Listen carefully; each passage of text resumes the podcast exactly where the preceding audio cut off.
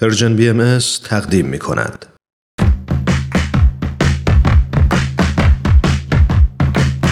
نقطه سرخط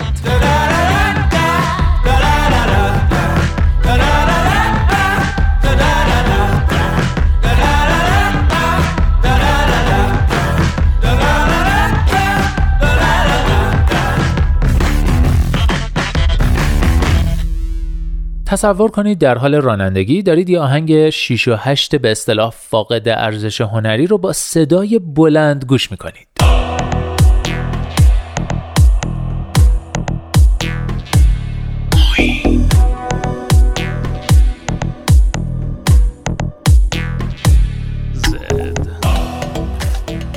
یهو می‌رسید به چراغ قرمز. پشت چراغ ناگهان متوجه میشید که دوست یا همکارتون تو ماشین کناری شما نشسته. بلافاصله صدای آهنگ رو کم می‌کنید. چون اگه همکارتون بفهمه طرفدار اون سبک موسیقی هستید خیلی ضایع میشید. این آهنگ اصطلاحا گیلتی پلژر شماست. گیلتی پلژر هر چیزی می‌تونه باشه مثل فیلم، برنامه تلویزیونی، آهنگ و هر رفتار دیگه ای که در شعن شما نیست و از بیانش خجالت می‌کشید با این حال از انجام دادنش لذت می‌برید. اون رفتار بر قضاوت سایرین نسبت به شما تأثیر گذاره به همین خاطرم پنهانی انجامش می‌دید. به عبارت دیگه گیلتی پلژر چیزیه که شما قاعدتا نباید دوستش داشته باشید ولی به هر حال دوستش دارید.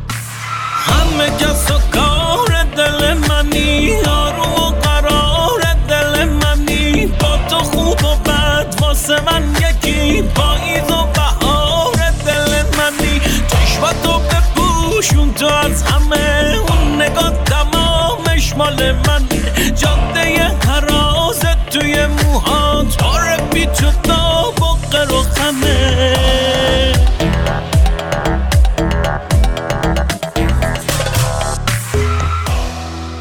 بله دوستان این تعریف و توصیف گیلتی پلژر بود با رسم شکل که اگه خاطرتون باشه هفته گذشته مفصلا دربارش صحبت کردیم و یکی دوتا یادداشت هم از هفته نامه چلچراغ براتون انتخاب کرده بودم که با همدیگه خوندیم و شنیدیم. این هفته هم با دو تا یادداشت دیگه از چلچراغ این موضوع رو ادامه میدیم و البته به سرانجام میرسونیمش. این شما و این دلت رو بزن به دریا نوشته شیدا محمد تاهر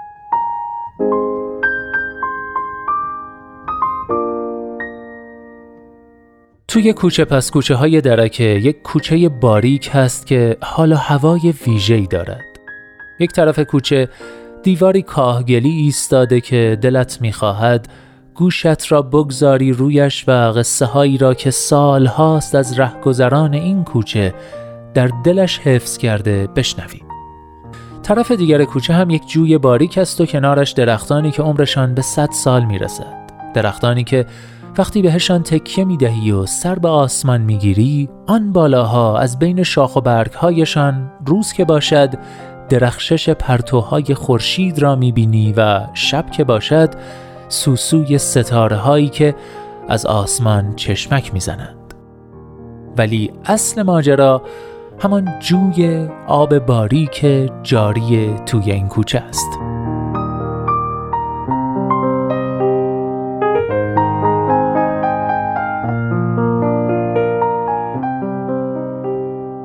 اولین باری که از این کوچه گذشتم حس کردم باید کفش هایم را درآورم و پایم را بگذارم توی جوی و از وسط آب راه بروم بارها و بارها از این کوچه گذشتم و هر بار همین وسوسه تمام طول کوچه و موقع عبور از کنار آب توی ذهنم با من بازی می کرد.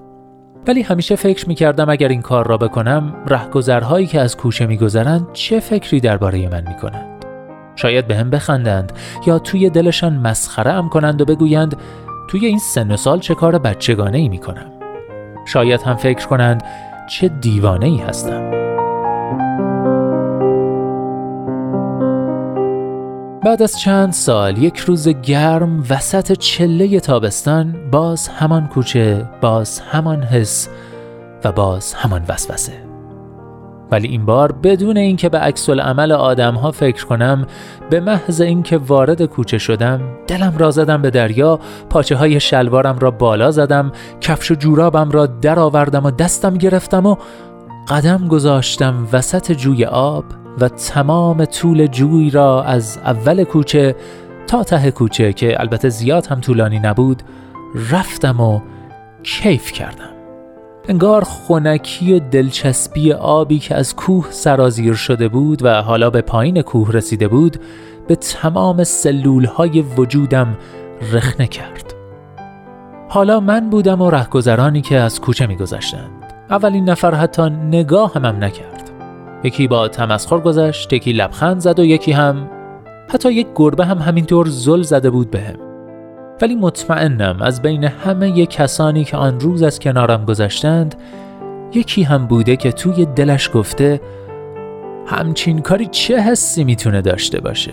منم یه روز دلم رو بزنم به دریا و بپرم وسط این نهر آب. حتما کیف داره.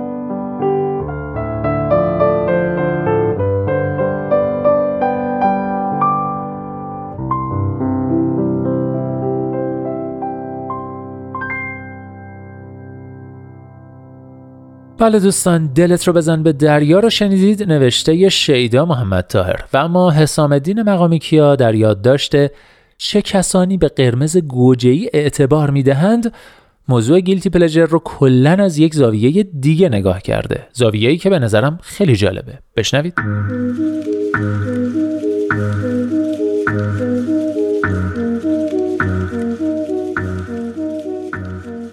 هرچه بیشتر گذشته این تز پدرم را که از بچگی توی گوشم مانده بیشتر درک کردم. این شغل نیست که به آدم شخصیت می‌دهد. آدم است که به شغل شخصیت می‌دهد. به نظرم هم جمله به قدر کافی گویاست هم پیدا کردن مصادیق و دقیق شدن در آنها آسان است و این قول را مستند و مستدل می کند. مثلا حرفه بازیگری را در نظر بگیرید. بازیگری در نظر عام و در یک نگاه کلی شغل جذابی است.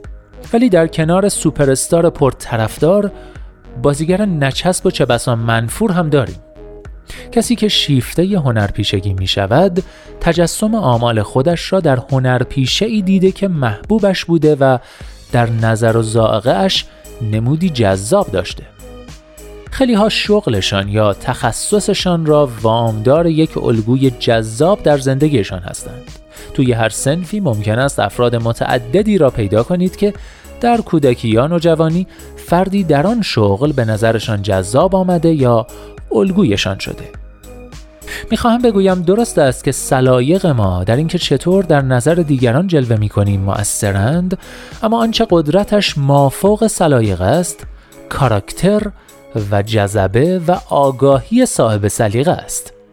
شما هم اگر از این منظر آدم های دوربرتان را ورانداز کنید حتما نمونه هایی پیدا می کنید که به سلیقه ای خاص اعتبار دادند ممکن است قرمز گوجه‌ای رنگ محبوب کمتر کسی باشد ولی کافی است یک شخصیت کاریزماتیک که مورد وسوق و پسند شماست طالب چنین رنگی باشد و آن وقت خواهید دید که لباس قرمز گوجه‌ای چقدر می‌تواند برازنده به نظر برسد.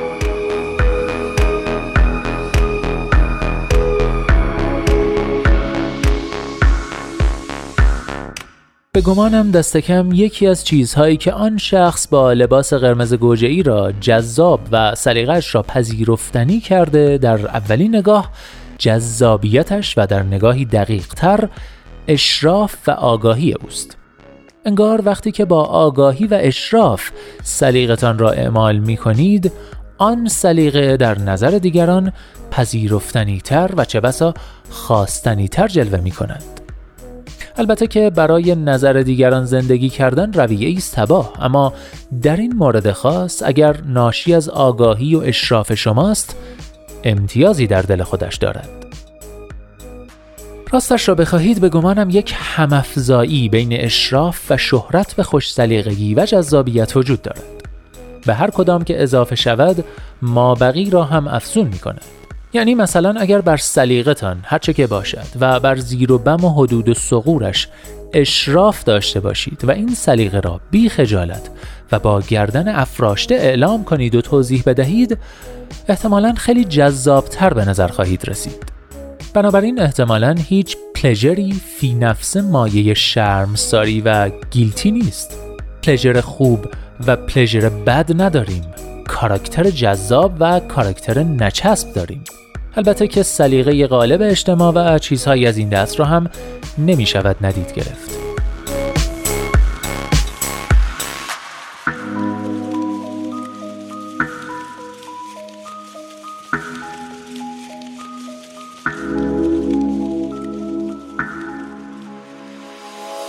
اینها را گفتم و حرف مهمی ماند که در این مقال نمی گنجد ولی امیدوارم زمانی دیگر مجال گفتنش فراهم شود. آن هم مرز ظریفی است بین همه آنچه تا اینجا عرض کردم و این گزاره غمانگیز یا چه بسا خطرناک که انگار در مناسبات دنیا دیگر آدم خوب و آدم بد نداریم آدم جذاب و غیر جذاب داریم و این قصه اش با آنچه تا اینجا نوشتم فرق می کند.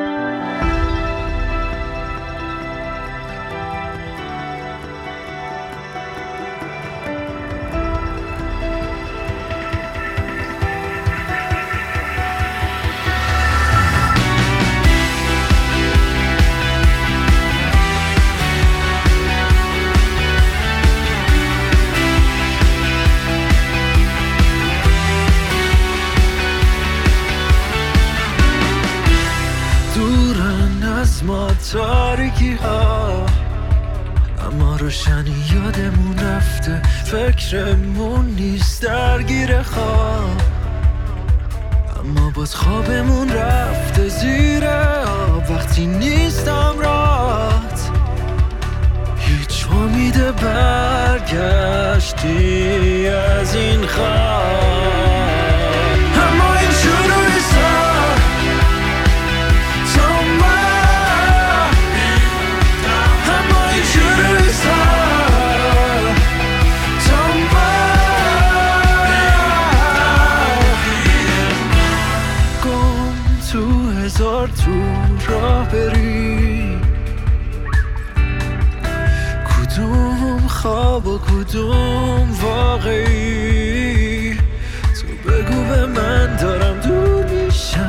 tonight.